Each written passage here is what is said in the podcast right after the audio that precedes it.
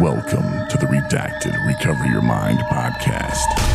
During this, this podcast, you'll hear things that'll scare you, intrigue you, and make you doubt reality. But I assure you, none of this is made up or propaganda. This is where reality draw out the truth, broadcasting from a secure location in Traverse City, Michigan. This is the Redacted Recover Your Mind podcast. And Here's your host, Mitchell O'Brien. Welcome back to Redacted Recover Your Mind. I am Mitchell O'Brien. I have Lucas O'Brien with us here today, and we got a couple questions from the listeners. One of them very close to me, and the other one not so much. Wanted to remain anonymous, but Lucas and I are going to go over that. But first, we're going to check in with Luke. How are you doing, man? I'm doing pretty well. Thanks for uh, inviting me back again after our three and a half day podcast we did last week. it was a long one. So long that YouTube said, no, we don't want it. Um, but you can still get it on RSS or a couple of the other platforms. So it's there. It was good. If you need, got some time you want to kill, then listen to what we had to say. We went to what is YouTube? I mean, yeah. they're gonna they're gonna kick us off for saying the COVID word eventually anyway. Um, but I know they'll kick us off for a lot of things eventually. Google doesn't like you don't say the nice things they want you to say. So, so have you had any cool duck experiences recently? You know, since the last one, or anything cool like that? Um, sadly, no. Mm. Other than, I mean, I've seen a few ducks. My wife and I went on a walk on Christmas, and we saw a few. Same lake, probably the same ducks. Just not as many of them. There are a lot of cormorants, or I think that's how they're pronounced. You have those down there? They're like, yeah, they actually have them in Michigan. I saw them. I saw one in Manistee once. They're on the they're on the bay now. They weren't when we were kids, oh, really? but they are now. Yeah. No, they weren't. They totally weren't. Yeah. Well, it's because global warming. That's why it's fifties in in December up there. And I've always called them cormorants, but Cameron, I don't know why I give that. I don't. I don't know how. Actually, yeah. Are they all black down there? Are they black and white? Because I know there's black and white ones. Um, they're kind of range from like brown to black.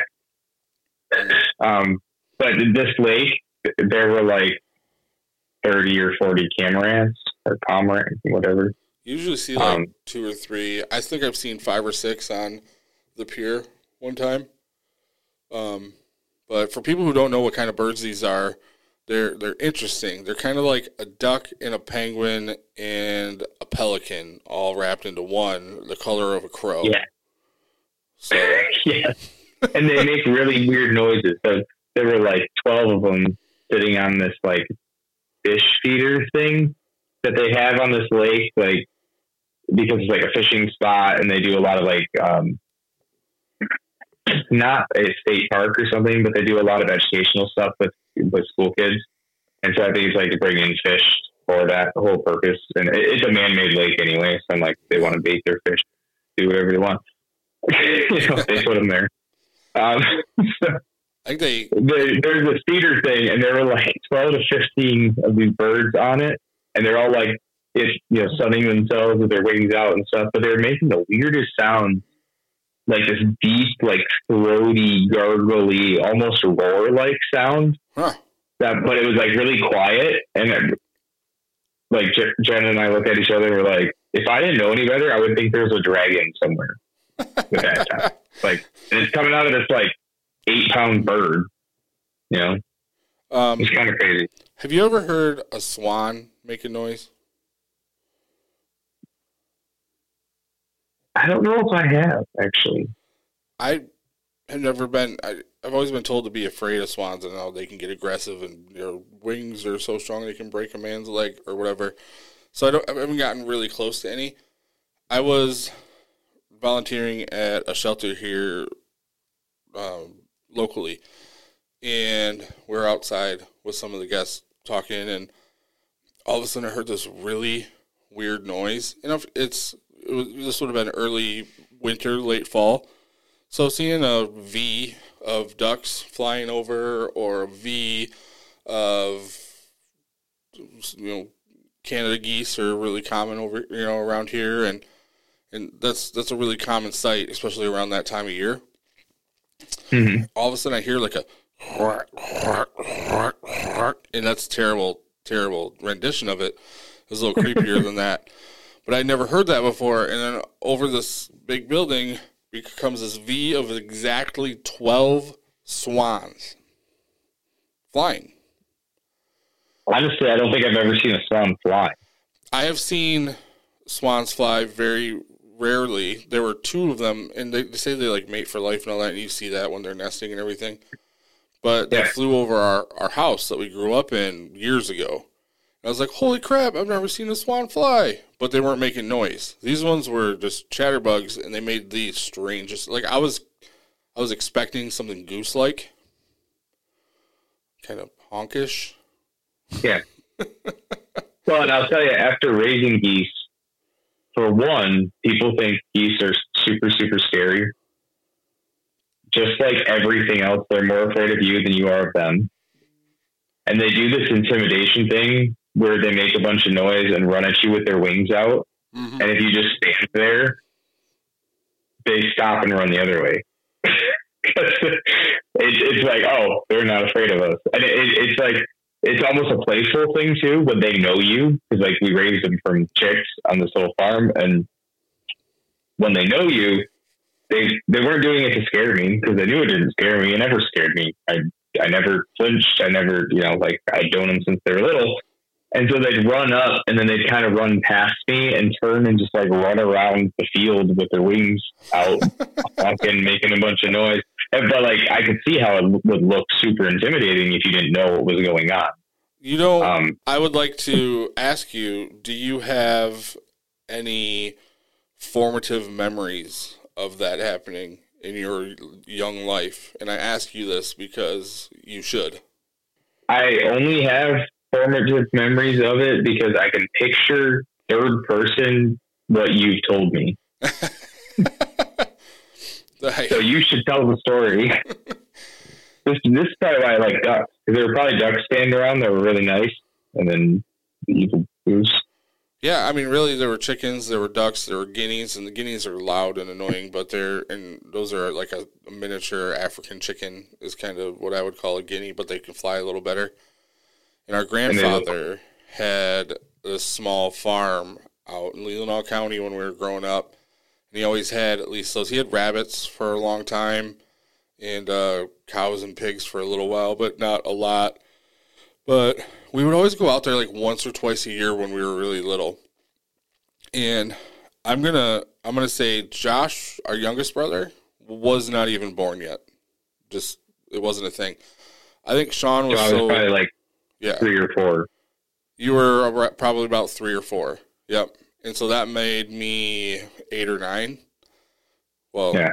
yeah, roughly seven or eight. Um, and he always had, we were always terrified of his dogs because he had these Newfoundland dogs, the big black Newfoundland dogs that are about the size of a St. Bernard. And they were four times my size at the time. So they were. I don't remember those either. You don't? No, I remember the Shetland sheepdogs that Bert and Sue. Yeah, well, Which he, just so everyone knows, Sue was the boy and Bert was the girl. he- They had a boy named Sue, and uh, no one knows where Bertrist or something. I, I don't know. I have no idea. Well, and, and They were Sue, really nice, and they were like you know a foot and a half tall, little fluff balls. Sue was the uh, it was it was spelled like the Sioux it's like Sioux Falls, Sioux India or Yeah. Indians. Um, Yeah, our grandfather was an interesting man. he was an interesting man. That's why we only went and saw him two, one or two times a year. Um, we won't get into that, but he always had these big dogs. He always had one of them, and I think throughout my life he had I think three of them, and he only had one at a time. And he would have one, and it would pass away, and then he'd get another big Newfoundland. It might have only been two, but could have been three. And they were their name was always Sam, and They were just big black Newfoundland dogs. And when it's, you know, the size of a, a large, like a, a big cat, you know, like bigger than a mountain lion. and Yeah. I'm eight years old and you're three years old. Of a bear. Yeah. Like it's intimidating, right? Yeah. So we're always trying to stay away from these dogs. These dogs didn't even care we existed. Like it, just didn't. They weren't even in our face or, or anything like that. They were just lumbering around the yard or whatever.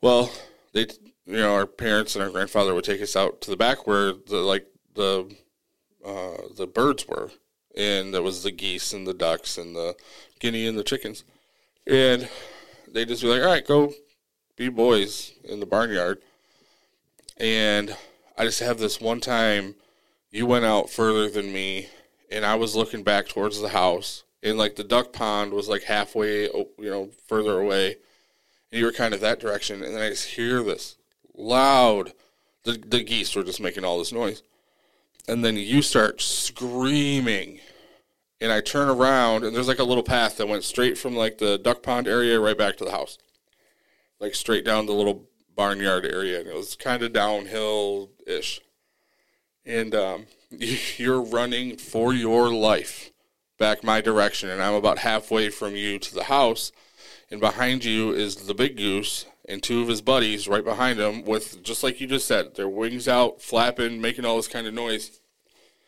and the look on your face was i'm gonna die these things are gonna eat me and I'm like, what do we do? And of course, Dad's like, nothing. Like, shut up.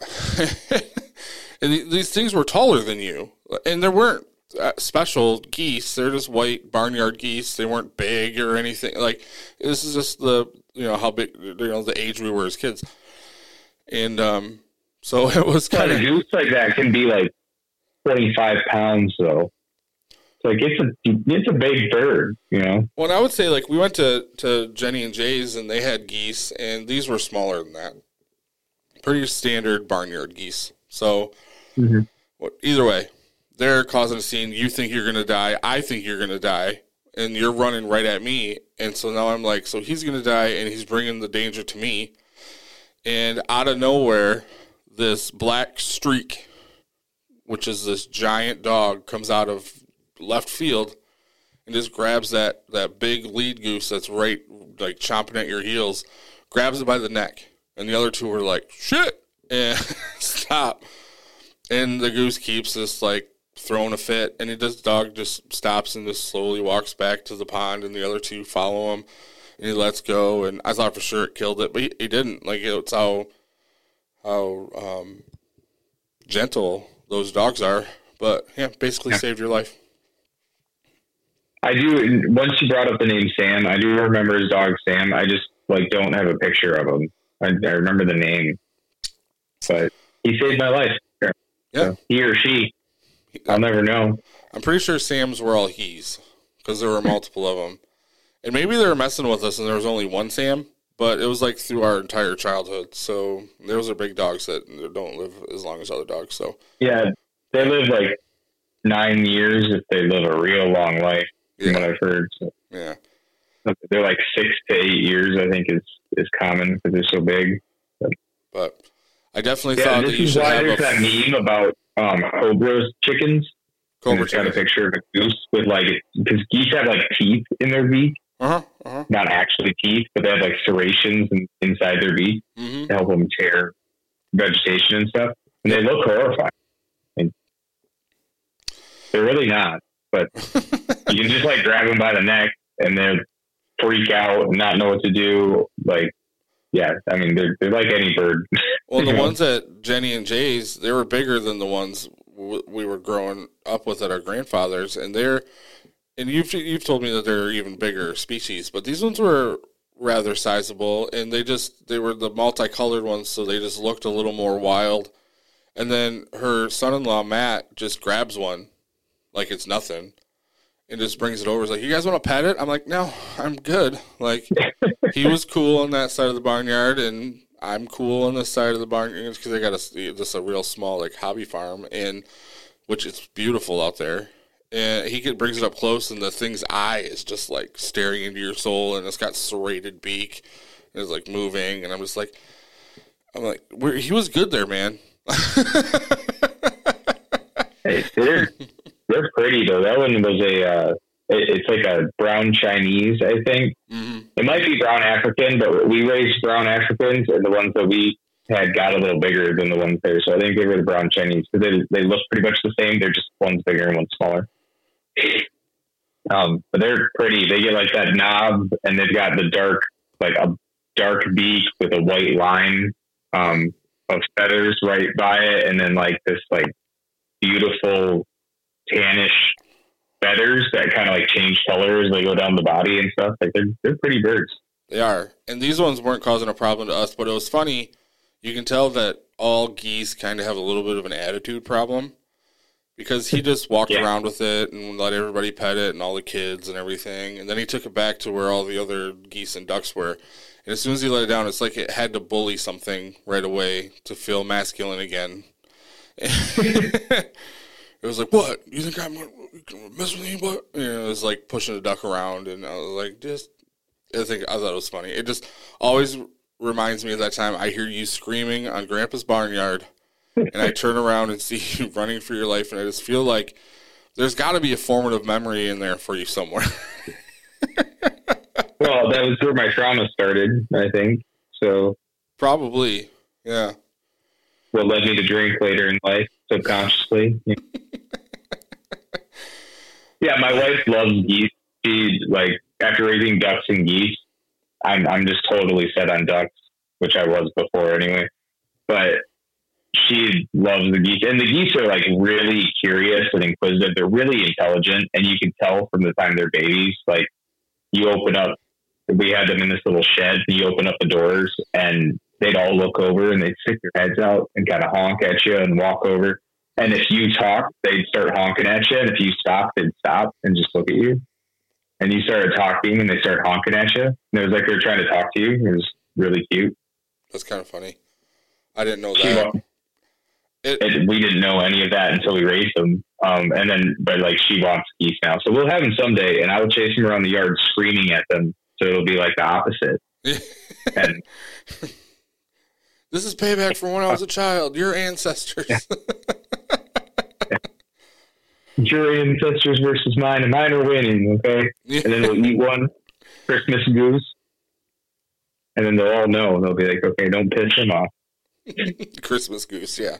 I want you guys all to behave, but so we got off on a little bit of uh, a. that wasn't even a rabbit trail. That was just a, a fun trip down traumatizing memory lane.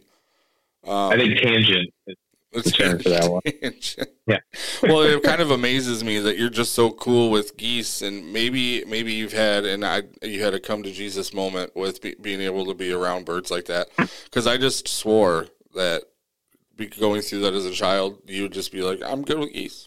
A lot of people like almost drowned when they're babies or little kids, which you did that too. You've had a really great... and I like water, so yeah. I. Mean, you're the only one out of all of us that grab the boiling water off the stove and burn themselves. just...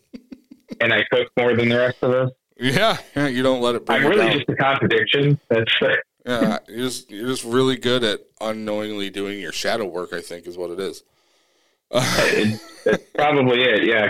And, you know, the thing with the geese might be like if I had more interaction with geese as an adult, um, wild geese, because like I just always stayed away from them. They're big birds. You stay over there, I'll stay over here. We'll be fine. You know, like it's how I am with most wildlife. I'll admire you from afar and leave you alone, and you leave me alone. Huh. And then raising them from an egg. Well, not from an egg. They were dropped off as chicks, but yeah, or goslings, as they would be called. And they, um, I think that kind of took the fear out of it. So by the time they were like charging at me and stuff, they they had been doing that when they were eight inches tall too, throwing their little nubs of wings out, running around honking. And so it was like, oh, this is just what you do when you're excited. you know, maybe but that's what was, really was happening when we were kids. Is they just wanted like a hug. They were excited to see you. They're like, oh, a little person, that's amazing. And we just thought they were trying to murder murder you and yeah. terrified. And then the dog was like, "Oh no, miscommunication. I better, you know, smooth out the situation." And and so that's what happened. Yeah. Or the dog was like, "Hey, something's moving. Attack it." Either way, it worked out. but see, and I'm going to make it all philosophical now. What you just said there is the same problem that we have with human beings because we're like, "Oh, you look different than me, and you talk different than me, oh, and we speak the same language, but I can still barely understand you because your accent is you have a weird accent because I obviously don't. You, um, your culture is different than mine, and then we're like, okay, I hate you. Let's blow you up. Yeah. Yeah, that's about it. I've had I've fought so many triggers against words over the last year, year and a half. It bothers me how triggered people, especially religious people, like, all right, guys, you're not loving somebody if you just go on full attack mode. Um, and I was talking with somebody that you and I both know very dearly. That's that paints a lot, especially in the church. And they were making a painting where there was this person looked kind of weak and confused, and then it was surrounded by like warriors with shields, and it was a a story or like a the symbolism was you come around new believers in the Christian faith and with your shields, going with the um, what is it? What's the shield and the the armor of God? Forget. No, I should remember, but yeah, I don't. I don't either. And I have a notebook somewhere around here that has it listed, but because I think the armor of God thing is really cool. But um, I can have it looked up in like a couple seconds. Well, if you want to, you can. But I came up to him and I asked him to to describe it to me, and, and he told me that. And I was like, "That's really cool. I wish we did that." He's like, "Well, that's what we're supposed to do." I was like, "Well, my experience, and you know." by reading by listening to this podcast and you're going to know that i'm spiritual i believe in god jesus i have my own older translations of words that i prefer to use um, from the older scriptures, but religion, a lot of people would mistake me for a religious person. It's not, I don't like most modern or all modern day religions. It's just, there's something wrong with all of them. And that's kind of why I started to do this and brought Lucas on board is because we're trying to smooth stuff out, piece things together to find out what we're actually supposed to be doing or believing. Um, so when he told me it was, you know, it was a confused new believer being protected by like warrior, you know, seasoned believers with their shield from the armors, the armor of God. Um, I was just like, I wish that would happen because my experience with believers is they come at you with the sword. They don't come around you with the shields. And I think what you're painting is a shift that needs to take place. And obviously, it didn't didn't agree with me, but I don't. Yeah. This is also somebody who conforms to, you know, a certain belief and just sticks with it and doesn't have a very open mind. So I, I couldn't really expect them to, to, you know, understand me. Did you look up the reference? Yeah, it's um because it's in Ephesians 6 mm-hmm. I actually flipped away from it, but it's um in my translation it says belief. Most translations say faith um, faith and belief are they use the term belief because faith in because of its religious connotation can hold a lot of things that it actually doesn't really mean. Right. Um, so they use the term belief in here whenever it's faith. But um, well, I wrote a blog. The shield of belief, which you still have the power to quench all the burning arrows of the wicked one. Mm-hmm. So when you are fired at, your faith keeps you safe. And that's kind of the the picture he was trying to paint was there were these burning arrows coming out of the sky and it was like fire all around and then there was a scared person surrounded by all of these guys with shields kind of looked like Spartans. Um, you know, See, like, what I wish the, the church would do is the new believer believes and steps in and they hand them a shield and teach them how to use it. Mm-hmm. Because that's what Ephesians says. Not that we all need to come around you and protect you, that we need to teach you how to do this now.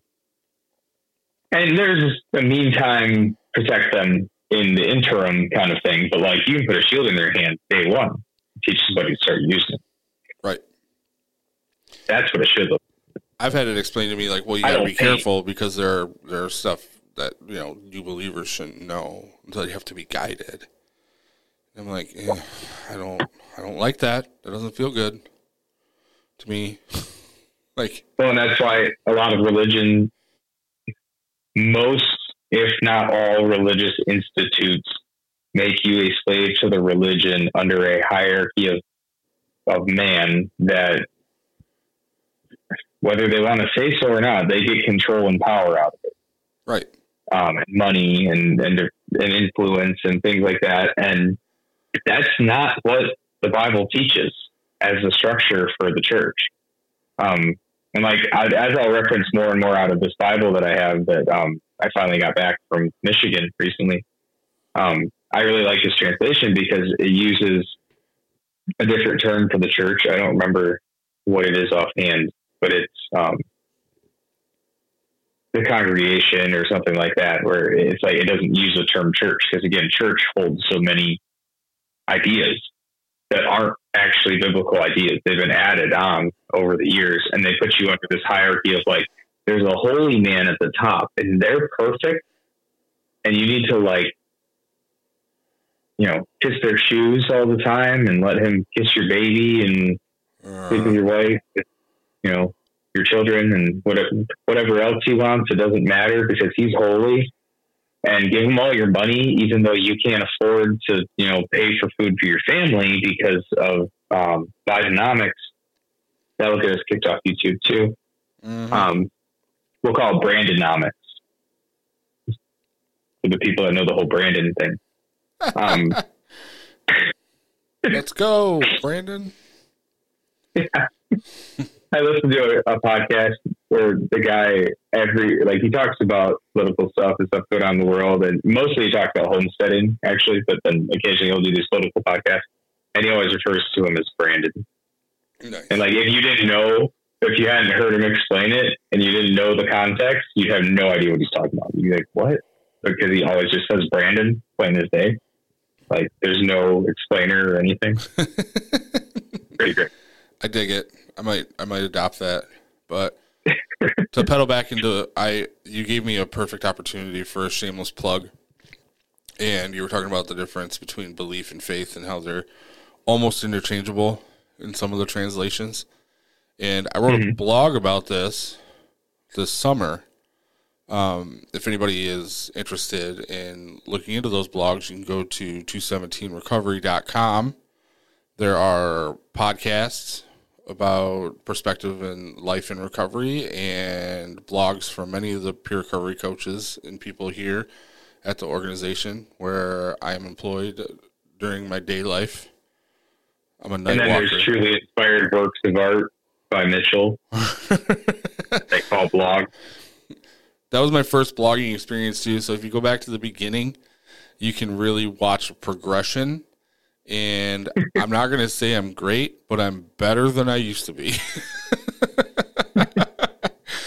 um, but there were some things that I just I felt led to to to write about, and that was one of them. Was the difference between you know, or not even the difference, but what is faith?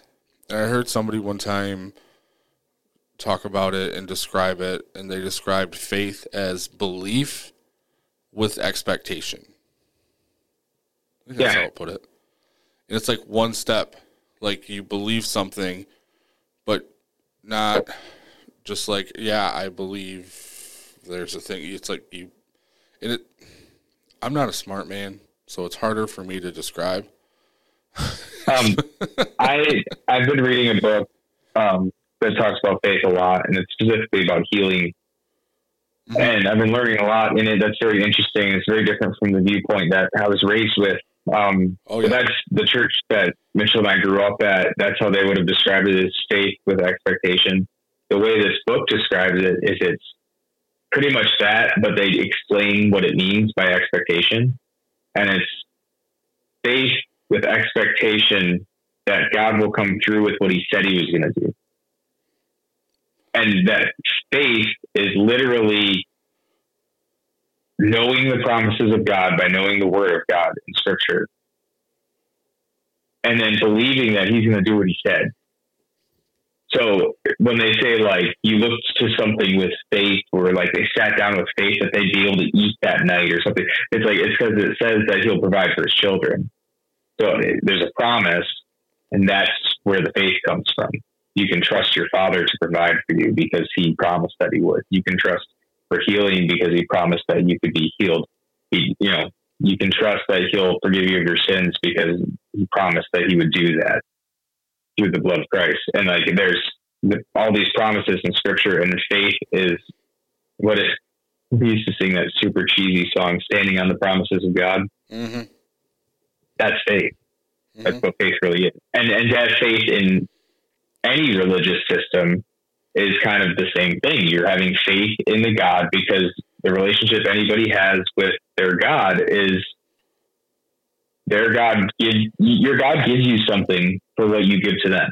It's a reciprocal thing. That's you know whether it's Buddhism or Hinduism or Christianity or or um, whatever. trying to think more of my. I've been up since four thirty. That's enough. That, that's enough for the example. Not working that much. Um, yeah, so enough examples. You get the example. Yeah. Um, no matter what it is, there's a reciprocal thing there where where the God promises you certain things, and it's a I'll do this if you do that. Um, some religions say I'll give you power if you sacrifice human beings to me. I don't think those are good ones. You should probably stay away from those ones. Yeah, I don't agree with um, that. Yeah, don't do that. And I'd say to each their own, but like no, just stay away from those ones. Uh, we've. But you get the point. You know that's and I thought that was really good, where it took my understanding of faith just a little bit further. That it's like, oh, that's what they're always saying when it was, you know, belief with expectation. Okay. No, I really like that. Um, and I, and in my blog, I go into it a little bit deeper too, because that was something that upset me with growing up religious was when I had the how do you do certain things, you know, how do you just give your problems to God. How do you lay them at His feet? How do you, you know, they they give a lot of these awesome sounding terms of how you live a Christian life, and the answer was always, well, you just, you have faith. Okay, well, what is that? Well, it's like belief. Just. I never got, and maybe you got into better discussions than I did. I never got any good explanations. And it led me to go away from the church. And then every time I met somebody who claimed to be Christian, I, for a long time, kind of got this oh, well, it's one of these people again. People that say things mm-hmm. don't mean it. You know? That's just how I saw Christians because, like, you can't, you, they're eventually you get to a point where you're asking questions and the answers become hollow and there's no meaning to it almost. It's like, well, you just have to have faith in Jesus and believe. Yeah.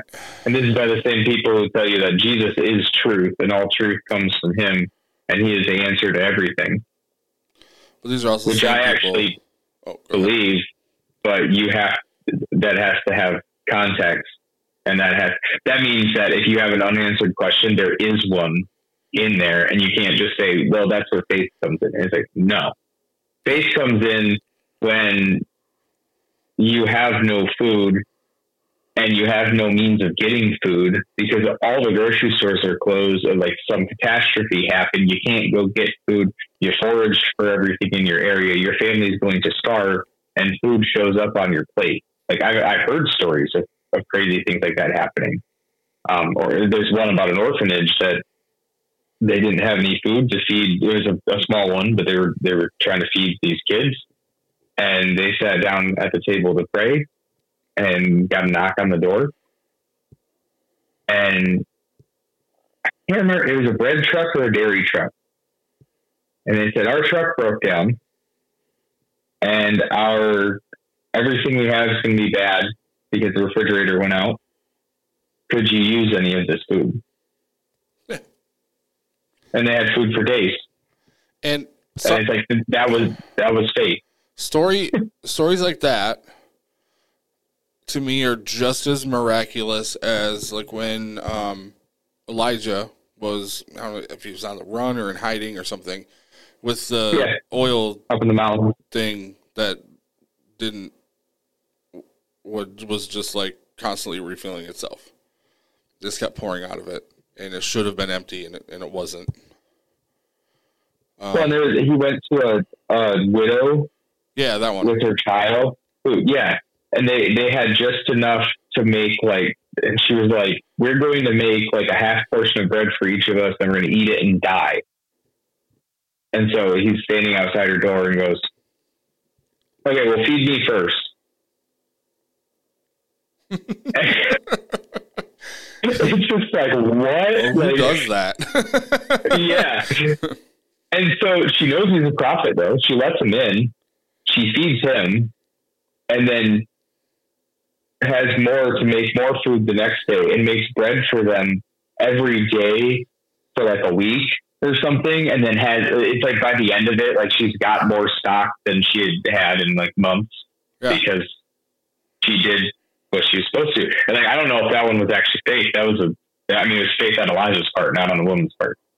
Because I feel like she was like it literally was. like we're gonna start to death. I feel like it was both because who goes? My son and I are dying, and because I thought it was her son because he heals them too. Um, I think yeah.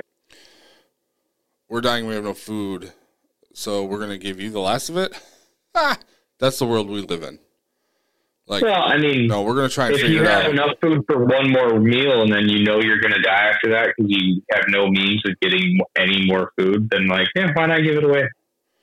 I don't know. I feel like most people have this inherent survival instinct. You know, it comes from the flesh side of us, where you know we can Yeah, if we can just get that little bit far, maybe we'll be able to find something. Maybe we'll, you know, something like that. And so for her to go, okay, and maybe she, eh, maybe she knew he was a prophet. You know, the prophets were, I, you call it famous back then. They were known, but that still takes faith.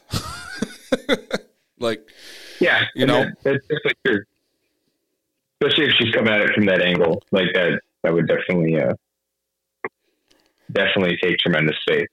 multiple, multiple faith in that one, multiple faiths. But And then, I mean, you can go. To, we're talking about food, the feeding of the five thousand, um, Yeah. which is since there were five thousand men, and people always say, "Well, they're probably women and children too." I'm like, or it could have said men and like mankind too, because in, in Hebrew, if you have a, a auditorium of a million women and there's one man standing in it, they use the masculine pronoun instead of the feminine. And then most languages are like that and have been like that for all of human history. That like that because most creation stories or everyone that I've heard of, there was man and then woman. And man came first, and then there was woman, and that's why the man's the head of the household, and there's you know roles and things that they that we follow and whatever. this is how we get And- canceled. This is right here. This is how we get canceled. that- Yep. talking about traditional roles and in a family. How dare you? Um, we are true anarchists. That's what we believe in uh, uh, standards and uh, hierarchy in things and roles, and that people are happier when they follow them. Now, not when they're abused. Make that very, very clear. a lot of people abuse them, Yeah. and that's not right Well, because like the Bible teaches that a man as a leader, what is Paul writes about it, and he says, um, "Wives respect your husbands in the Lord, for this is good." And he, it says this little thing about women and respecting their husbands, and then Yes. churches like teach that a ton. They don't teach you about the much longer passage right after that. That That's says, what I'm saying. That's what I'm saying, dude. This I've talked about this in my my Spirit of Recovery group that's on Saturdays here, And I just, mm-hmm. and it was awesome because the day that it was really put on my heart to talk about it, like from the moment I woke up that day, I needed to talk about this. And then I get here and like seven women showed up. I mean, our groups aren't huge, so that's like a lot. So I'm like the only dude. And I'm sitting here, I'm like, guys, this is a spiritual group. You know, I like the Bible. This is what we're talking about today. And I'm, it pisses me off. And, and that's exactly how it is. I would, I would, there are hundreds, if not thousands of sermons weekly on that scripture where it talks yeah. about women being submissive to their husbands. And most of the sermon is about that. But yeah.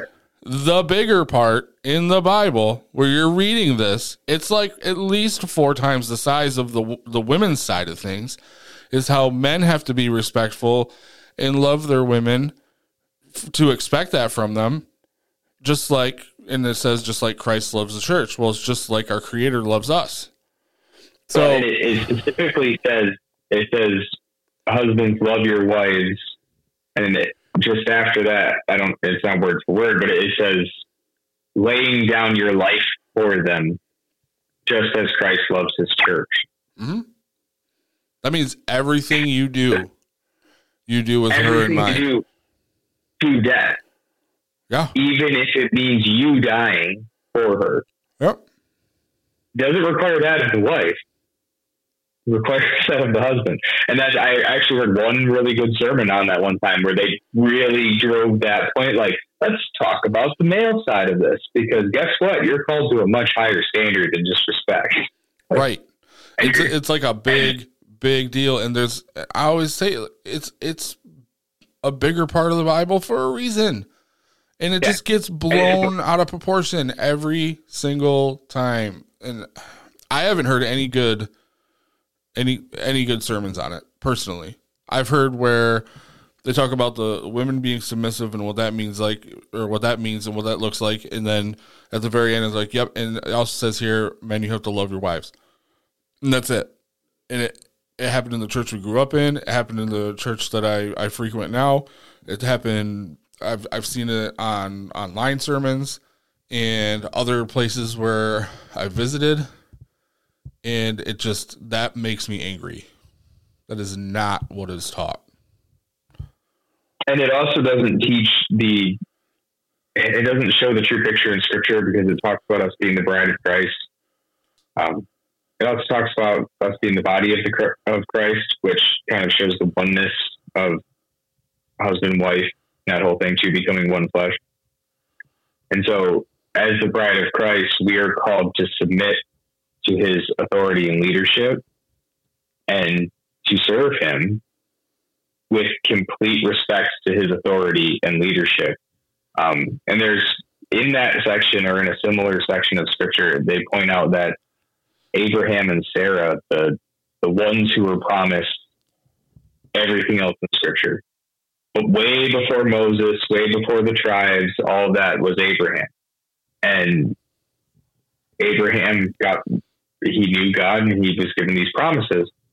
And Sarah referred to him as her Adonai, which in modern day American would be Lord.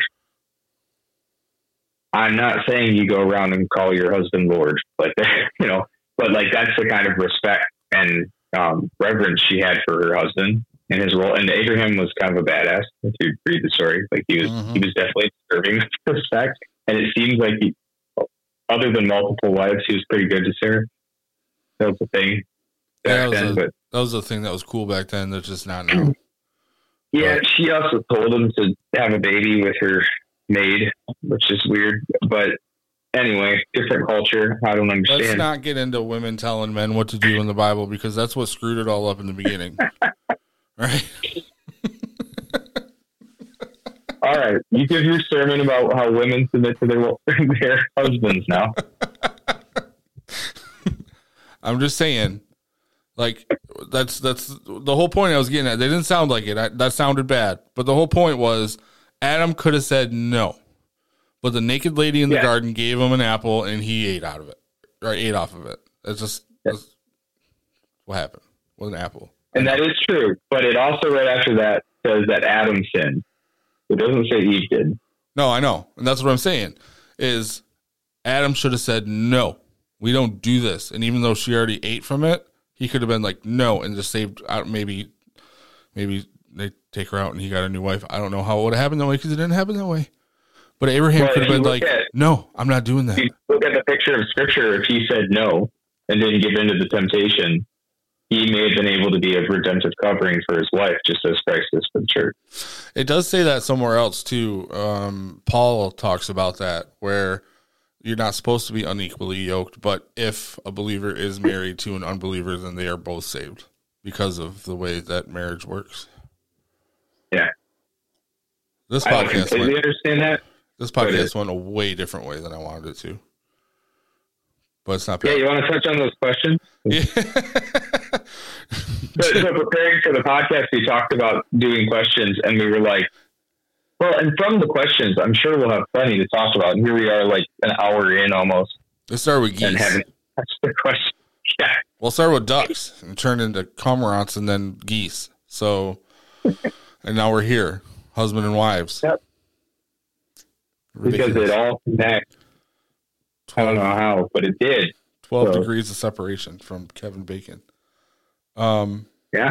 I think it's six. Well, because you can make bacon out of duck. That's really tasty.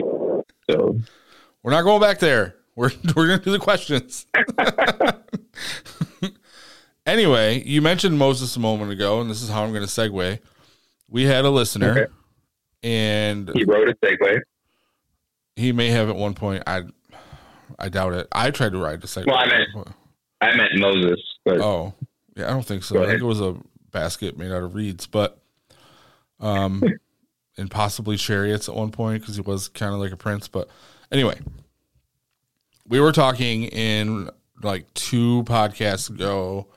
We we mentioned how the Creator Father Yahweh, who people will call God in the newer translations, um, is considered an all-consuming fire, and we talked a little bit about what that means in in the end, and how the golden gems and precious metals of who we are as people, you know, using some symbolism there, gets stays after becoming um, exposed to the all-consuming fire, and then the the wheat and the chaff gets burned away, or something like that.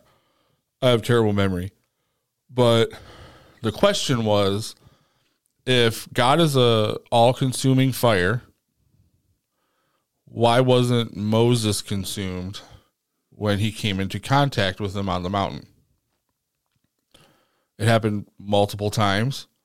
There was the burning bush. Um and I have a very simple answer for this. I know. I told them this, and they're like, "I want to hear it on the podcast." So here we are, Justin. Anyway,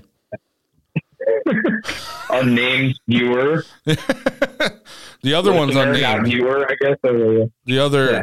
the other question is is anonymous, but um, no, and, and he and he's a he's a loyal listener, and I appreciate that. But I like to make fun of him because we're coworkers. So, um, So, my simple answer is if you just take the time to read every book of the Bible straight through five times, including all that scriptural text, you'll figure it all out.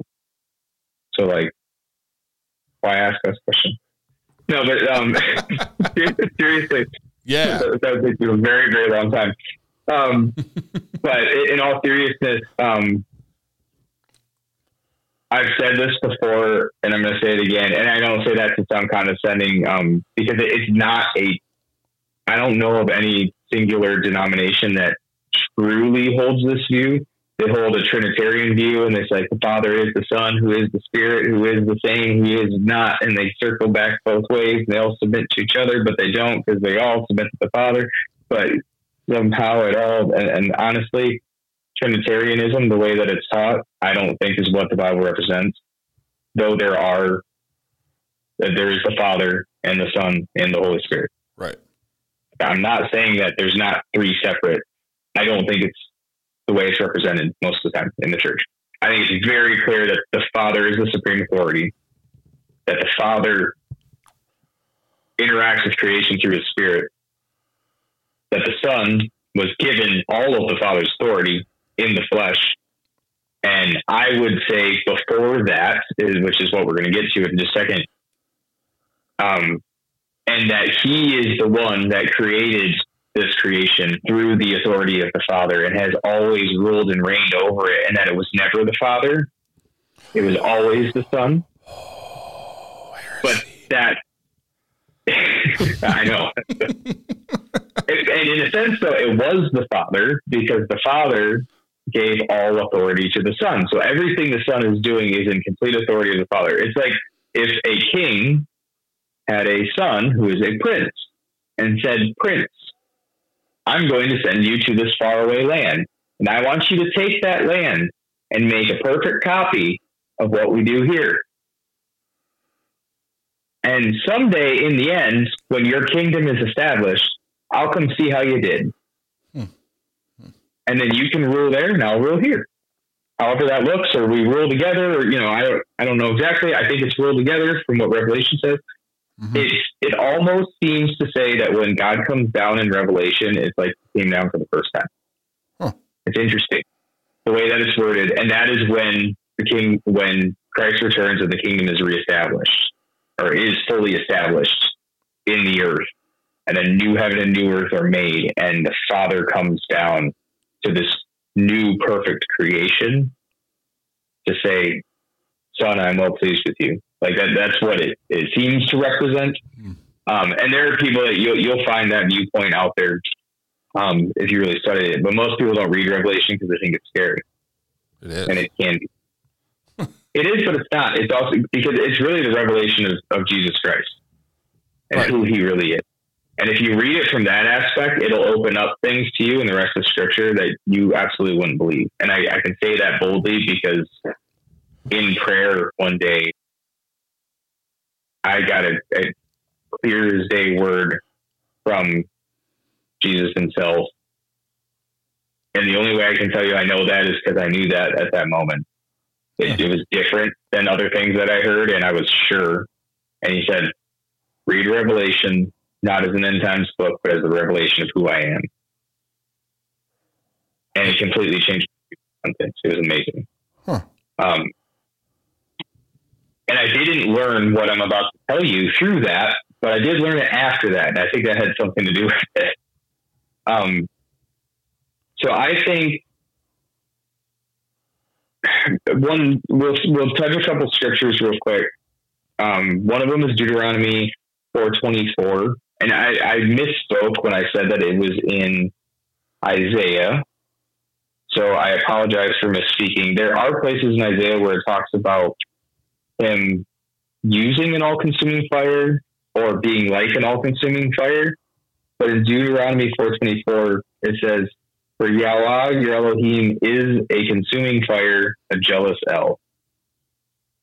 And obviously, there's context to that and stuff. But it, it I am this. It's one of those like I, I am statements. Yeah. I guess it's a he, he is statement. Um, and then it's repeated later on by Isaiah multiple times and probably in other places. Those are just the ones that come to mind.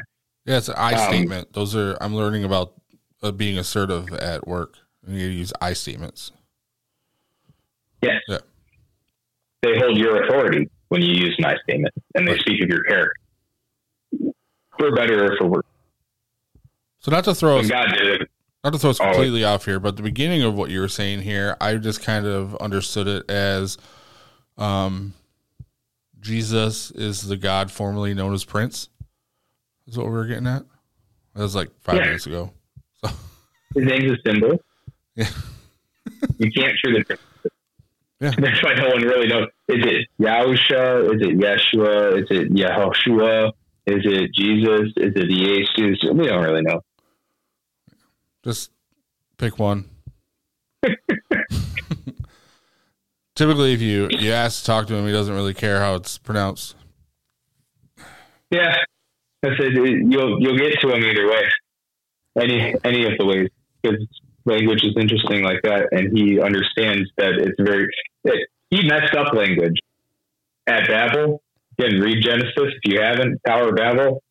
He messed up language, so he knows that it can't make sense fully because even ancient Hebrew that came after that isn't a perfect language as much as people like to think it is. Mhm.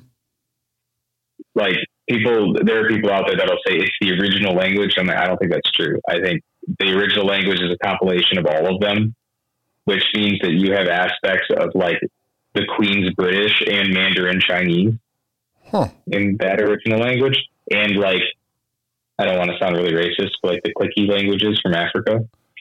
Yeah. I don't Um, know what they're called either, but I've, I'm tracking. Yeah, like there are aspects of all of that in the original language. Um, I think because he split languages at Babel by people groups, and like, why wouldn't he just split aspects of the language? And I I guess they created completely new concepts. That, I mean, that's not that crazy, but I need to read the whole story of Babel in context. I haven't done that. Like I've read it straight through. I've read little bits and pieces, but because I just have this strange intuitive feeling that there's symbolism in there. a little bit. There's a little bit of symbolism. I mean, there's you know one or two symbolic things that happened in the Bible, but there's symbolism that's Well, and- pertaining to a thought that I have, and it's the the original language is closer to maybe less of a physical language and more of that. Um, I've been saying psionic a lot lately because of the TV shows that I watch, but telepathic understanding language that's really common out there in the cosmos. They're saying people are. And that's possible. I mean, it, it doesn't say. It just says that he confused their languages, and right before that, it says that if we don't do this, and like, so ancient people, they'll tell you that ancient people were stupid and that they were building a tower to the sky so they could like try to break through the firmament, which we'll get to that in a minute. That's the next question. Um, I, don't think that's what it is. If you look back, like all the ancient technologies, like the ancient alien stuff, stuff like that, like it almost seems like they were building, like, because if you actually look at the measurements they give for these towers or this tower, the bricks, how it would take, it was like, took like two years to get the bricks towards the top of the tower from the bottom of the tower or something ridiculous like that. It's in Jasher. It, it um, explains it a little more. And it said, like, if someone fell off the tower and died, they kept working. If a brick fell and broke, they would mourn for days because of how much work it was to make that brick and get it to where it was. Huh. Um, it just like ridiculous stuff. And it, it seems like they were making potentially a super weapon or a launch device or something. Yeah. Um, and because their their idea was that they were going to break into heaven and kill God and take over his throne. Do you think you're going to say no? I already know this. Do you think the Tower of Babel, because they say that the pyramids are older than Egyptian, the actual Egyptians? Yeah. And I've heard a lot of like ancient astronaut theorists and, and stuff like that, and people talking about ancient um, civilizations outside of the, the modern historic paradigm talk about how most definitely like the Sphinx, a couple of the other things in the pyramids are older than ancient Egypt. Do you think that could be remnant of the Tower of Babel? Kind of sounds like it, especially when we start Um, talking about how long it took stuff to get to the top and what technologies they had back then, if they were as primitive as people say. Um, not based on the the potential measurements. Oh. Um, it could be similar technology used for similar purpose, but we're talking something that went through the clouds, Or which like dwarfs the Great Pyramid. true. It's like something that was it. It says, and I don't know if it says it in the English. It's been a long time since I read it. but it within the Hebrew stuff that I studied with this, it says like it was like a city on around and on this building and it was like where all the peoples of the world came together and it, it's really weird because it comes right after noah it's like the next story after noah so it's like either there's a really big time frame from there or somehow a bunch of people survived Mm-hmm. um, i don't know i don't want to get into all that with like the different flood theories and stuff but like the way that this this thing is described is absolutely crazy and the name nimrod comes up Oh yeah. um, this is when Nimrod enters the scene, and he's the first major world leader that's mentioned after the flood. Um, and by the way, every time they've tried to rule the world since then, they use the exact same blueprint, something around the lines of communism or something similar, which seems to be what was happening there as well. Um,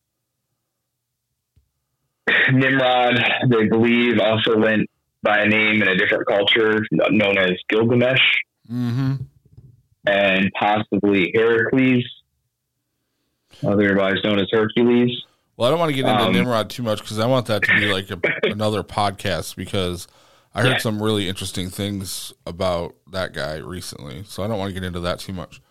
So we got Yeah, there's some really interesting stuff. we kind of we kind of covered where the scripture talks about God being an all-consuming fire.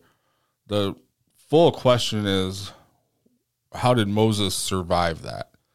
And Yeah. my answer was he wasn't exposed to the intensity and we've we kind of touched on well maybe it wasn't actually God the Father and possibly uh, pre-incarnate Yahusha or Jesus.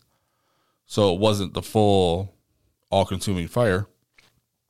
Um, it's kind of how I interpret a little bit of what we've already said, but I kind of see the burning bush or how they do it almost portal like and when i when i see it in my head and i've meditated on this that's that's almost exactly what it looks like.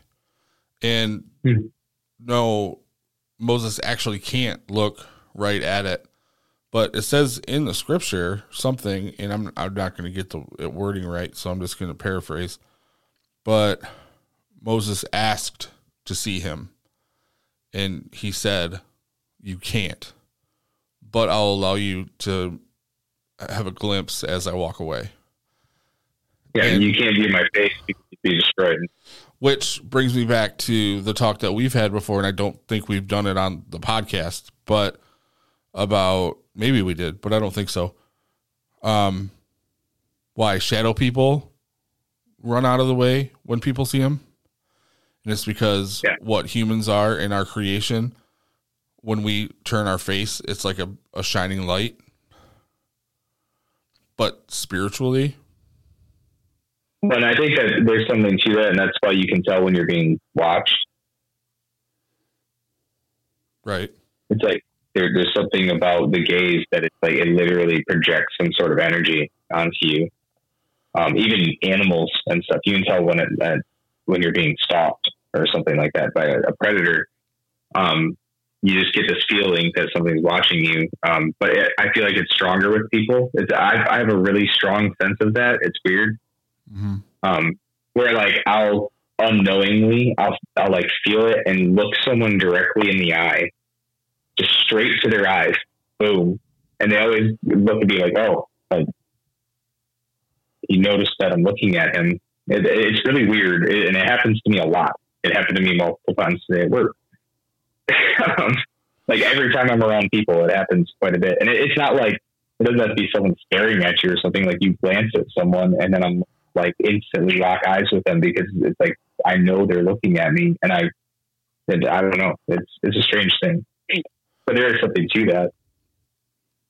I think they're the two things I just kind of touched on are, are attached, and it, Yeah. it it attaches at that point where we're created in His image.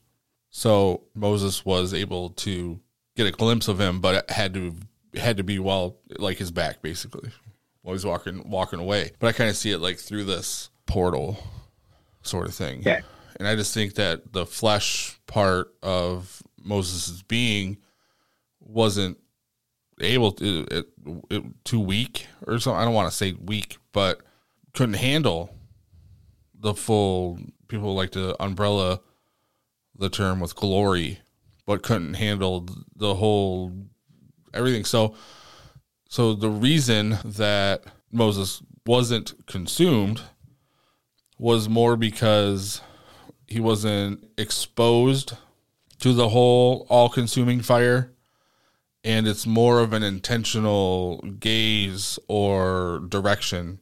But so let me touch on a couple of things that are interesting because when I don't know the exact passage that Justin was thinking about when he brought this up, right. but I know that there's a lot mentioned in Exodus. Exodus 19 is just before Moses goes up to receive the Ten Commandments. Um, in Exodus 20, he receives them. And it says that they need to surround the mountain. He's going up Mount Sinai, and they need to surround the mountain with a barrier because if the people come up to the mountain, they will be destroyed. Mm-hmm. And only Aaron is allowed to come up with him, who is his brother, who will later be anointed as high priest. And Aaron is from a pure Levitical line, and so is Moses.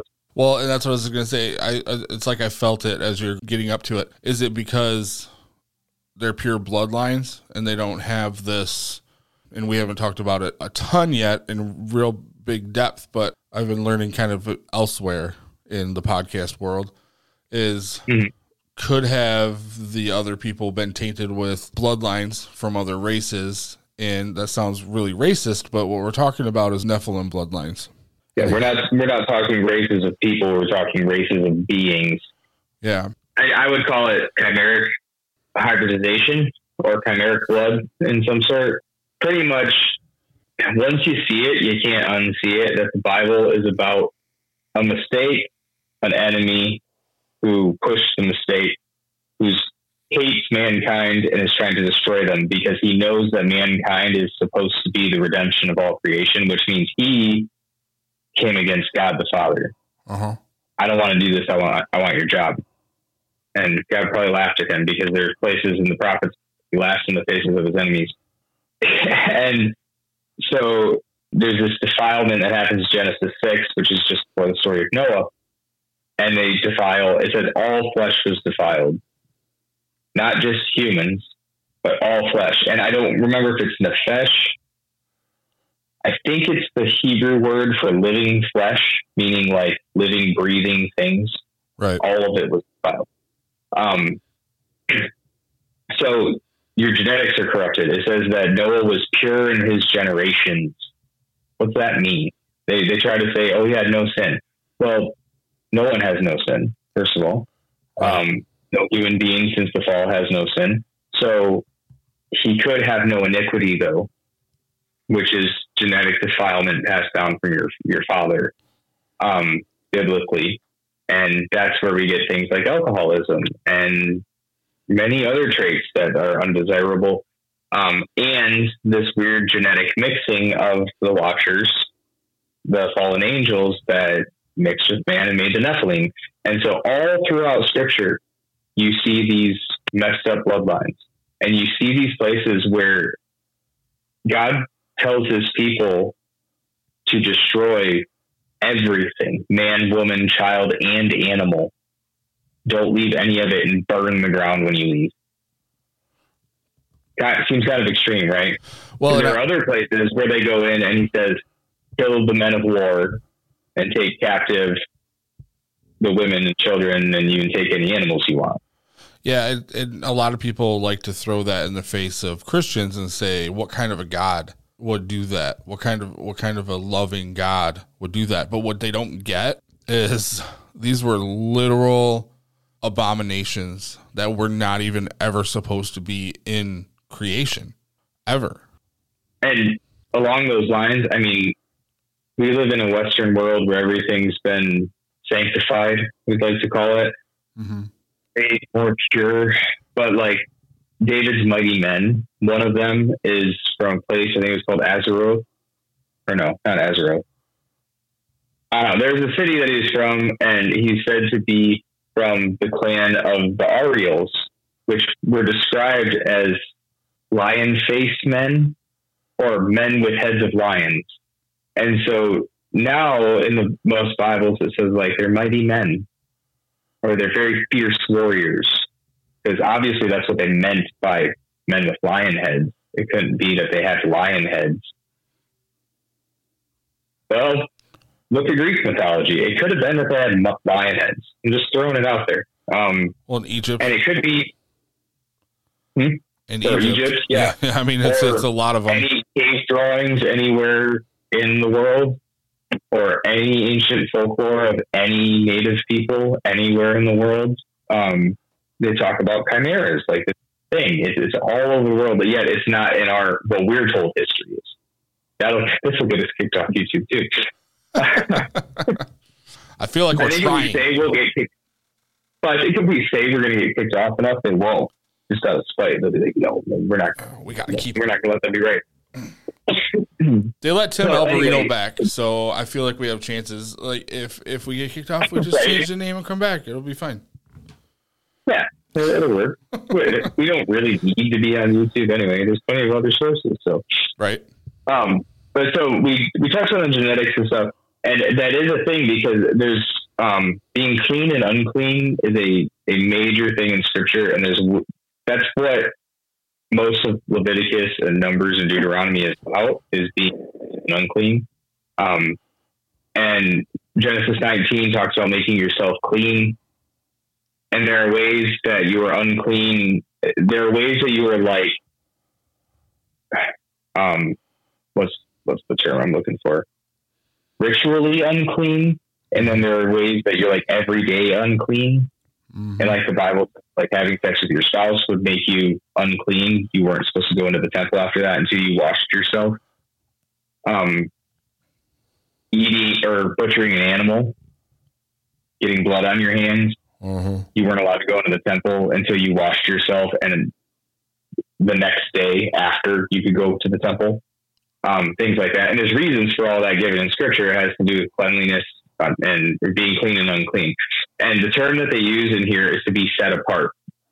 So to make yourself clean is to set yourself apart. To set yourself apart is what we translate into English as holy. To be holy. So holy. God is holy. Yeah. And so Moses was known as a holy man. Um, Aaron becomes a holy man. Here it talks about the priests and stuff and the people setting themselves apart to make themselves holy in preparation to hear the voice of God. Right. Um, then it comes to the mountain, and there's this crazy verse in Genesis 19 24. Crazy. And it says, and just listen, it's not wild. This one's crazy. and Yahweh said to him, Come, because he's already went up the mountain to talk to talk to him. He's like met with him in some way. He says, "Come, go down, and then come up, you and Aharon or Aaron with you, but do not let the priests and the people break through to come up to um, to Yahweh." Which is weird because he said Yahweh said this to him. So it almost seems like he's talking in third person. This could be a messenger. This could be two. I don't know. Right. It, contextually, there's a lot that we don't know. So I just want to throw that out there. But it says, but do not let the priests and the people break through to come up to Yahweh, because they had made a barrier around the mountain, lest he break out against them. Hmm. Just kind of weird, kind of a weird statement. Um, but it goes to what I talked about a few weeks ago when I, I think this points to that thing about he being a consuming fire because he is so radiant and perfect. You cannot come into his presence without being destroyed unless you are also set apart and holy. So, Moses, as a genetically pure, set apart person. He may have had divine protection here as well. I don't know. It doesn't say that. Mm-hmm. But for some reason, Moses and Aaron, who were supposed to be the two holiest men in the entire congregation of the children of Israel at the time who left Egypt, they were the only two that were supposed to go up the mountain. And I don't even think Aaron goes all the way up. I think there's another passage that says like Aaron wasn't allowed to the top or something. He had to stop part way or something like that. So Moses was the only one potentially allowed completely up there. He still wasn't allowed to see Yahweh. Like we talked about until he saw his back. And then it says that his face glowed for 40 days when he came off the mountain and that he had to wear a veil because he scared all the people. it's just crazy.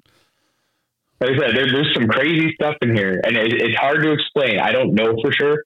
I think the reason to, to finish the question uh, pretty hard is I think the reason that Moses could go up the mountain and stand before God and not be con- completely destroyed, other than the genetic things, other than setting himself apart and making himself pure, it was because it was the Son of God in pre incarnate form, not yet come in the body of a human as Jesus, who held everything that is the character of the Father, but in a form that can interact with man without completely destroying them. And also, I agree with that. I'm not going to change that at all. But, and they were the holy set apart ones. And they did things to make them become that way. They were genetically set apart, and there were rituals like sacrifice and stuff like that it sacrifice of the animals, yep. certain cleansing rituals. Uh, there's yeah, there. So like I said, there was. It, to it said not to sleep with your spouse for three days. Yeah, there was something about it. Like there's. Which yeah. and, and that gets put in when they start making temples and stuff moving forward. Where if you want to come into the holy of holies, this is what you have to do to be set apart, and then you can only do it one day a year. and, you know, and, and all that, and it, and it moves on. But I think what you're and what only you said, yeah, and yeah, only this one guy. Um, and he often died, so they tied a rope to his ankle and bells around his ankle, so that if they stopped hearing the bells, they'd pull him out by the rope, yeah. pull his body out. Because if anyone else went in there, they'd die too, because they weren't set apart enough to go in there. Right. yeah, it's, it's, there's some crazy stuff in the Old Testament. But basically, it's we're saying that there's a good possibility that it was pre-incarnate Yahusha who was standing in the authority of the all consuming fire with all of those traits, but not the exact all consuming fire. And Moses was genetically set apart and pure and ritually or spiritually set apart for this to happen. And I want to throw one more thing out there. Didn't God in the beginning say, remove your sandals? This is holy ground? Yes. That's a part of it? So he's grounded. So yeah. he was grounded. So that's what I'm that's where I'm getting at here. God literally yeah. said, "Hey, you need to be connected to the earth for this to work." And so it was like he was setting it all up for it. And I don't know, maybe not being connected to the ground was another thing, like because you can discharge that energy that way. Yeah. So everything's put there for a reason, and I don't think you and I are going to get a better answer than what we just came up with. Not. I want to throw out there for our listeners, um, especially the one who asked, that the understanding that I'm coming from, there's one really good teaching that I would, and I'm not saying it is the answer. I'm saying it's a very good argument. So there's a ministry called MTOI. M is in man, T is in Tony, O is in oyster, and I is in uh, indigo. Just very easy words to remember. Mm. Um, Steve Berkson, they call him Rabbi Steve. He runs a church, so it's like a Hebrew roots church um, kind of thing. And he has a sermon series called Do You Know the Father and the Son? And it's a very good series. It's definitely worth listening to. He connects a lot of things in here, um, things that I mean, he, it's like a, like eight hours of sermons or something like that. So like we'd spend a very, very long time just touch skimming the surface of this, um, to try to give you the understanding. Like, and back when I was working on that small farm with all the birds, I listened to that series like for a week straight over and over again. Um, to try to remember some of the references and stuff. And like a lot of it, it's a lot of information but it's worth listening to if you want to like if you take this seriously and you want to see why why I'm saying that I think that this is pre-incarnate Jesus. Um, because I think he says that actually in the Gospels. He says something along the lines of, um, "No one has seen the, the Father, heard His voice." And like, if he's the Messiah, and we believe he's the Son of God, and we believe that he's pure, and all these things, then that has to be true. And if that's true, then that means this couldn't have been the Father talking to them, which means it would be him or an archangel or something speaking the Father's words for him. Um, but another one more thing to touch on in this is that there's a term in Hebrew called Yahid, um, which in John three sixteen is translated only begotten, which is a dumb term because Yahid means one flesh or like one of my heart, or it implies a oneness that when it says it's the oneness of when Adam and Eve, like when it says Adam knew his wife, they became one flesh. It's that kind of oneness. And I'm not saying the father and the son are sexual. I'm saying that the son comes from the father in that sense that he is perfect representation. Well, I'm glad we got to talk about that. The other question from Anonymous was how can the earth not be flat based on what the Bible says, specifically bringing up the firmament and the four pillars of that the earth is built on? Um, it wasn't a malicious question. It was just basically laid out just like that. And like you said, the last one, I have a really easy answer for that. And then we just talked about it for 40 minutes. So I have a really easy answer. And it's iconology slash symbolism in the Bible is where I get mine from.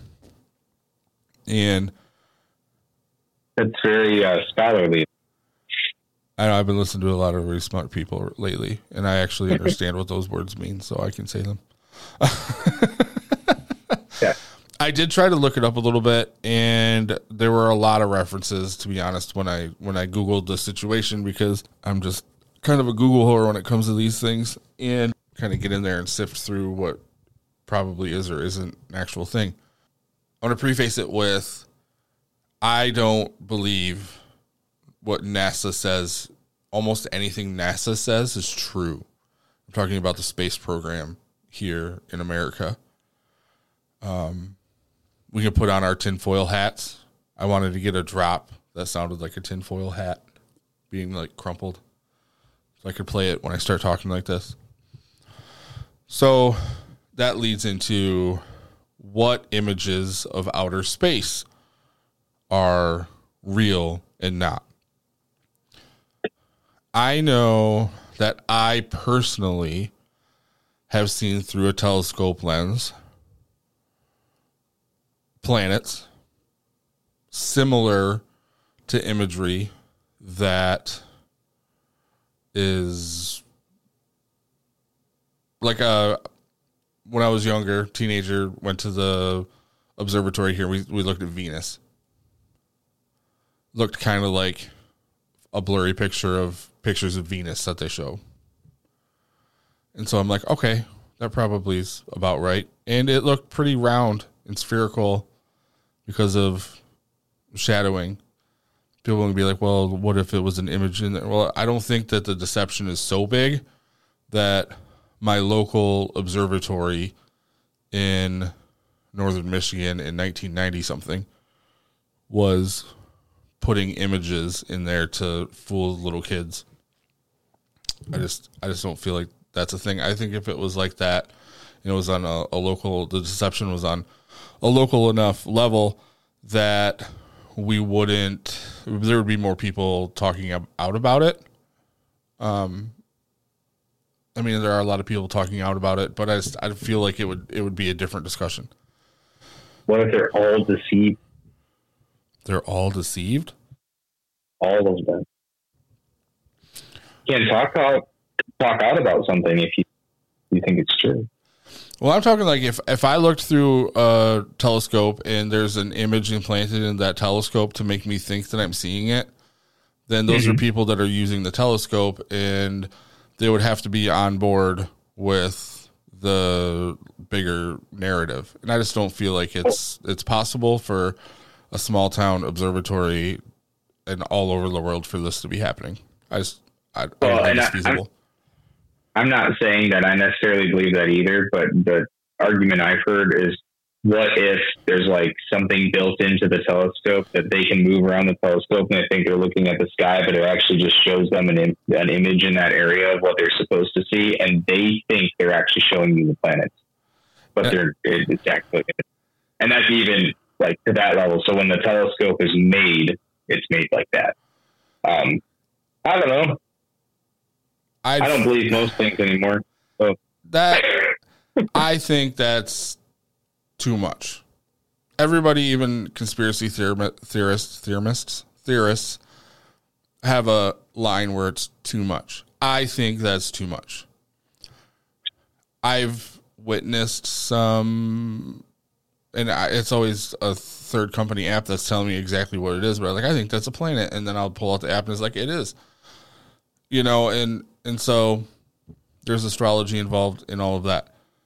I feel like I've seen a spherical heavenly body out there, planet. So that planet is that way. And there's little evidences here.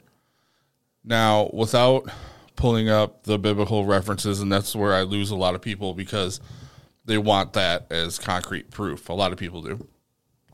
But I think this is my belief that when it talks about the earth being built on four pillars, it is talking about the elements.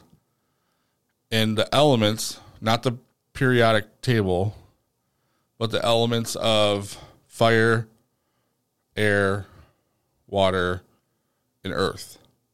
And everything. Can I touch that, on that? Yeah, go for it. Yeah, because we we talked about this a little bit the other day. Um, so I I think it might be talking about something different. Um, and I have a few crazy theories to throw out there, which I'll go into once you're done. But the earth, wind, fire, and air. Um, people think that's a non-scriptural um, idea, but God is actually. Uh, I I'm not going to remember the references, but I'm going to try to remember what he calls himself. But so the ruach or the spirit is wind. Right. It means wind or breath. Um, the it says he is a consuming fire. It says that he is the rock of our foundation. He is our cornerstone. Um, and he is the spring of living water as well. Right. So God is actually described through the scriptures in multiple places, multiple times. And the rule in scripture is it has to be at least twice to start to build a doctrine off of it. That's that comes out of three times, think, but that's pretty much the same thing. It, by the mouth of two or three witnesses. Yep. So it's at least twice, and then you can start to look into it as a more serious concept. So um, a lot of people try to grab one verse and say, this is my doctrine, they you're really off. But if you have two or three things that are aligning and everything's within context, then it, then you start to see things. Um, and uh, there's lots of references for those things throughout scripture. So I, I just wanted to say the elemental idea has been hijacked and it's, it can be hijacked because there's truth. Is all I'm getting. Well, and and it's a, a, book I read about the the four or five or six or I don't know. It was like a year ago now. Um, keys to hearing God's voice, and a couple other things that I, I read, and it's it's a term where it's it's not new, it's true. they're talking about New Age and how it's so close to true what they're calling Christian mysticism that yeah. it's just that off tilt just a little bit. But what I'm getting at is I don't see with my eyes anything on this earth in this existence that I've lived that isn't made up of one of those four elements in some way. And so that includes metals and crystals and dirts and, and everything um, being part of the earth. Obviously, water is essential to pretty much everything that happens on this planet. Fire is a big deal, and that's where the sun comes in too. Um, wind is probably the one that I understand the least, but it really could be more talking about um, spirit because the waters we can argue that the wind and the air are part of the waters and part of the firmament um, because I think the levels of the firmament start right here in the air that we're breathing, the atmosphere, and go up from there mm. in levels. Well, and they do the, the first heaven is the, the sky just above us. Right. Scripturally. And so that's where my belief lies and kind of why. And I've heard um, biblical truths that support that. I've heard people use the Bible to try and tear it down, but I choose to believe the biblical truths that support it. If you guys want references, message me and let me know. I'll get them out, email them to you. But I'm bad at those, so I'd have to actually dig them up. You'll probably have a better chance of figuring it out on your by on your own through like Google and, and a Bible to to really look it up. But I, I will if if somebody wants to. I know Lucas has more insight in a slightly different belief. I'm open minded and willing to change my beliefs. Obviously, I've done that quite a bit recently. Um, so I'd like to hear what you have more to say. And oh, mm-hmm. what I what I skipped over was the air that we breathe is actually part of the waters just because of how atmosphere works. Yeah, because air is a liquid. Air is is a liquid. So when they're talking about wind, they're talking about spirit or energy is what I'm well, I'm getting at there. Because there's definitely something to that in scripture because it, it, says, and he breathed into them the breath of life, and man became a living soul, which is the Hebrew word for a, a living flesh. And it also says somewhere that like all things, all things that have breath will praise him, and things like that. And it's like so having breath. Not everything that's alive breathes. Well, actually, I don't know because I was gonna say trees don't, but actually they do. Right. They just breathe in the opposite of us and breathe out oxygen for us. So like, I guess probably probably every living substance. I just don't have understanding of all of them. Well, that's another point is where the waters and the air and the firm and being different elements. Like there are things that breathe water. Um, and I'm not yeah. just going to throw fish out there because they breathe oxygen out of the water, but they just have an apparatus that breathes that. And and technically, if you go into kind of the astrophysics physics of it, I think is the proper. It's probably the wrong term or the wrong industry, but um, if you look the the water on this planet is a level of atmosphere. It it really is. Like you just go down into it, and then there's other elements further down there that they found not elements, but other other substances there's that are pools of it even even lower. So it's like the air that we're breathing is just a liquid that's pooling above the level of the water and you can do that with like oil and water and other substances in in a lab and, and see how that works and they say that that's how they believe some of the gas giants work is it's just different levels of gases and liquids and mm-hmm. you know you can see it, there's a drastic change between our first level of firmament and we're in the waters. But that's kind of where I start to lose steam on it. No pun intended. Yeah. Well, let me uh, touch on it a little bit. So, Yeah. if you talked to me about this two or so years ago, I would have been very close to trying, and I don't know if I've ever told Mitchell this, would have been very close to trying to convince you that the Earth was like a snow globe. You we went over it a I said we, bit. we touched on it. Yeah. Now, I have a different viewpoint, and my different viewpoint comes more from testimony of people who have been involved in mind control programs and satanic ritual abuse and are getting their memories back and have memories of going to space. Interruption. Now, okay. I just want to plug Dan Duval and the Bride Ministries. You can move on from there. Everybody, check them out. um, good, good plug. Yeah. uh, be very careful. Go into it prayerfully. Uh, That's my plug. Um, this is where you're going to learn more about this stuff in a really good way. So, anyway, carry on. and so, I will throw out there that in the snow globe model, and if no one's ever heard of the snow globe model, like flat Earth is a stupid idea, straight up idiotic, stupid idea, and you see it all over the internet. And I say that in the way that, like, when people say like it's a disc floating in space, and, and like because what people think of in flat Earth concept, like you say the Earth's flat, and they think you're like talking about a pizza box that we live on, and like so. So I hate the term in general.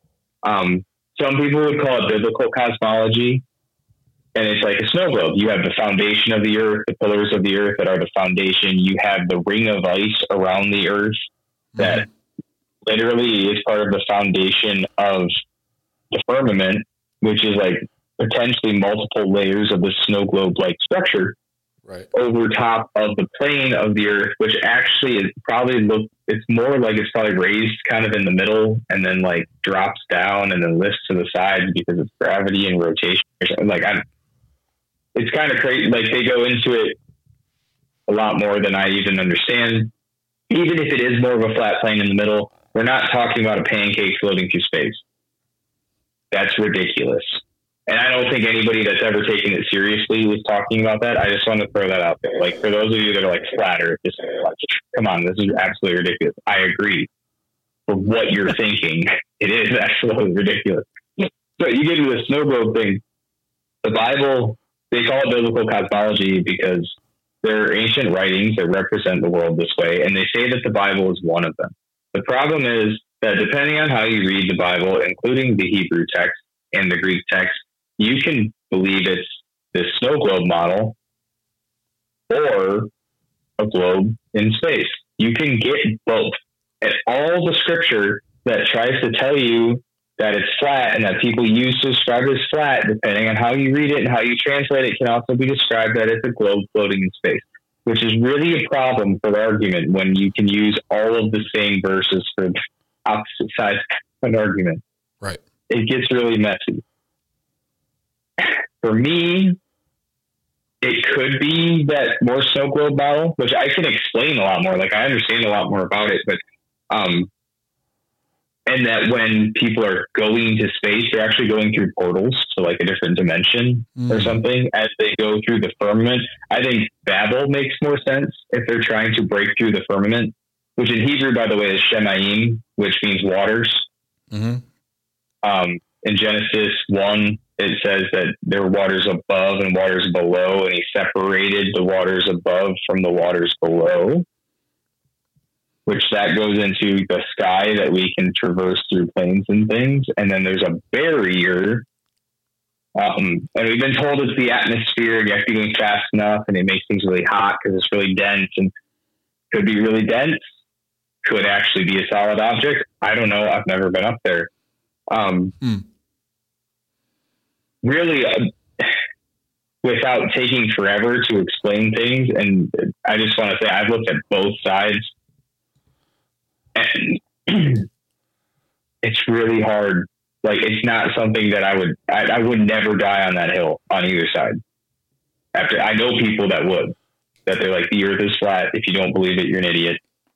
And I will convince you of it. I've watched all their evidence videos and stuff, and it's compelling.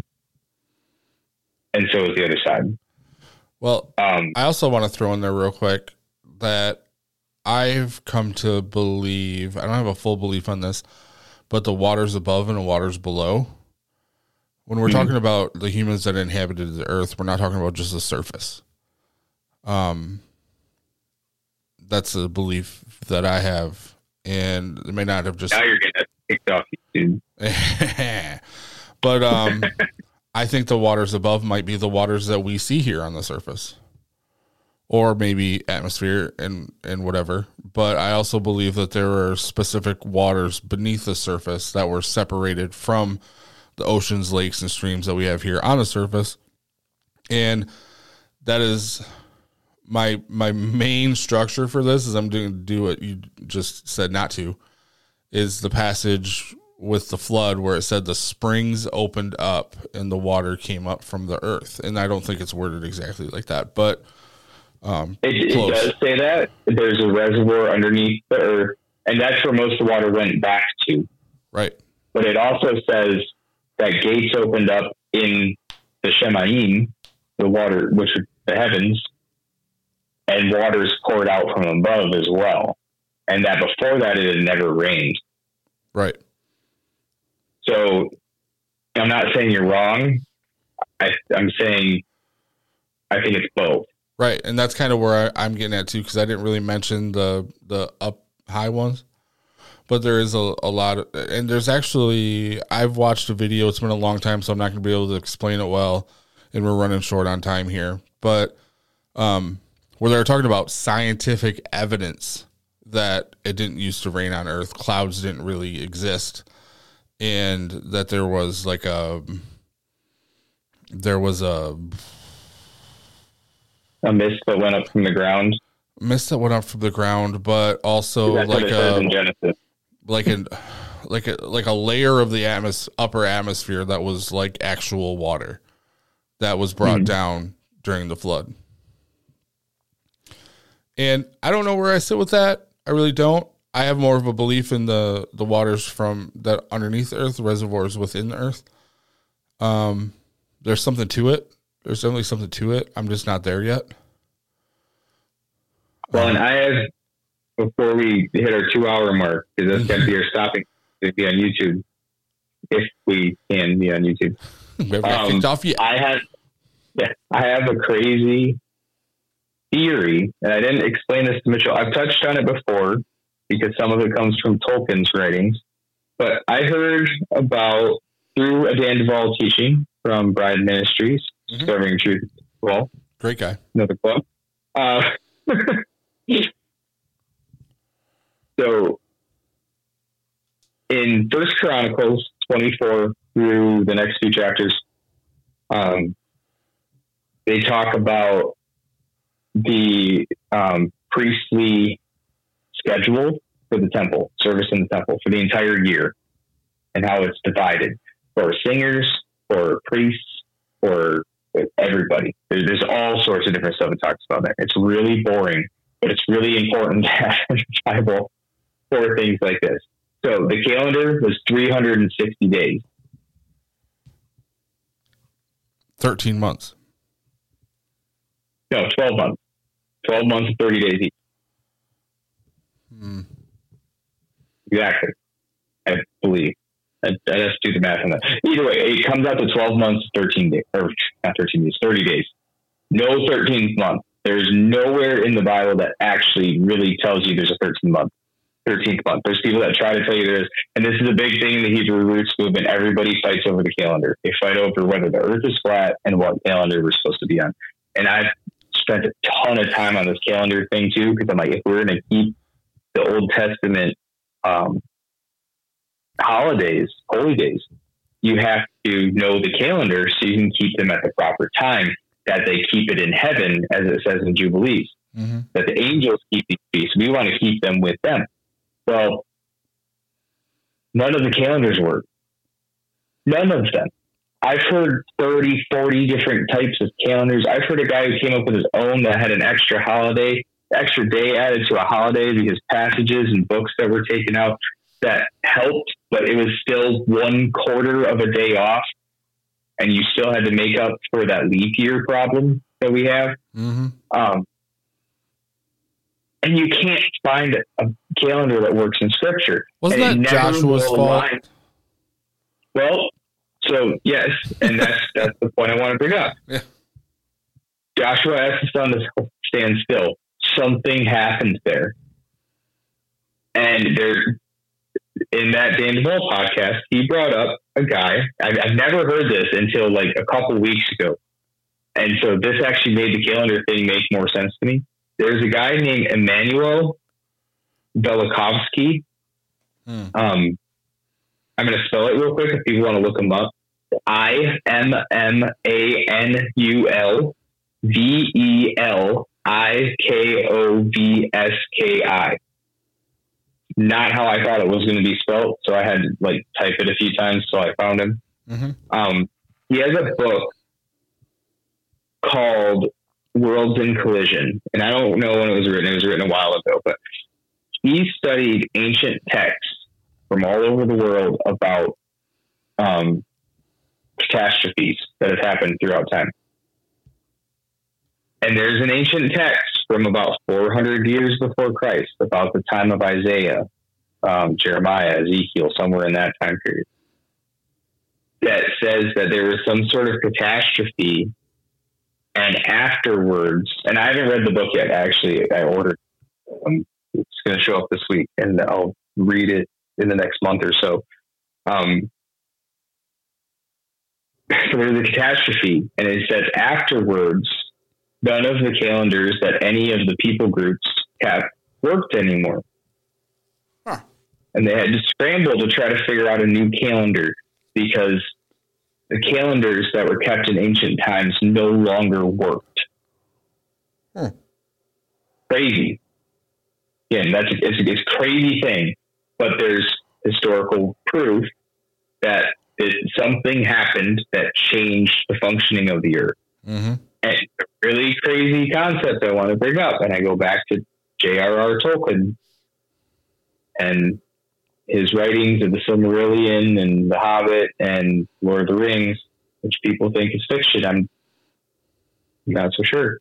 Well, that goes into that. I, I- mentioned it to you a little bit earlier, but that podcast I listened to with Matt Miller in it, where he was talking hmm. about how the I can't remember exactly what he said, but it was the symbolism in in movies, and what he surmised was they're lying to you. This stuff has has biblical meaning, and he they talked about ET and how that's the story of Christ basically, and how you'll talk to was it Spielberg I think and or Lucas I think it was George Lucas, um, Mhm. and he'll tell you, "Oh, that's not what it was about. It was a, a kind of a sequel to um, Encounter, Encounters of the Third Kind or something like that. Uh, Close Encounters of the Third Kind. Um, but it's pretty obvious the symbolism that's in there, and that's where I go. I don't want to go as far as to say that they're blatantly lying to us, which I think a lot of people are. But I think that there is spirit led little sneaky bombs because I think a lot of media, and we got to wrap it up, and I shouldn't take much more time on this, but a lot of media is propaganda and a lot of media is a dark, dark industry. But the spirit, the creator, Yahusha, whoever has his hand in it. And when these writers are being, you know, inspired, they're getting these truth bombs that are coming through, and they're like, "Oh, this is a really good idea. I'm going to put it in here," and it ends Well, up of actually them being say something they were channeling things, like they would channel something else. right. So I wouldn't go as far as Matt Miller, which I would love to have him on here and talk. I'm actually going to try and find a way to to reach out to him, but um, I don't think the blatant lying about it is an actual thing, but I think there is uh, unknown inspiration happening. Is the best way to put it for I- me. I think they are blatantly lying to us. But who is they, though? As the great philosopher um, Kanye West would say. uh, we got that quote this last year. It's a great one. Who's they though? Well, Uh, I and that goes back to the Nephilim discussion. But let me sum this up real quick before we run out of our time. because I was gonna I was gonna cut us off because we got about eight minutes at the most. So, like, Okay. wrap us up. All right. So to sum up what I was getting at and why I brought up Tolkien is that in Tolkien's writings, and I don't remember where I read it. It might have been the start of the Silmarillion. It might have been the end of the Lord of the Rings. It might, I, I don't remember. In his conception of Middle Earth, Middle Earth, um, Yep. could mean many different things. Could mean inside. Could mean middle age of Earth would mean a lot of things. Just throwing it out there. Not saying it's historical facts, but it might be historical fiction. Um, at the start of the story, the Earth is flat. It's described as being flat, some sort of flat Earth model. Hmm. At the end, it's not anymore. Hmm. I'm just going to throw that out there.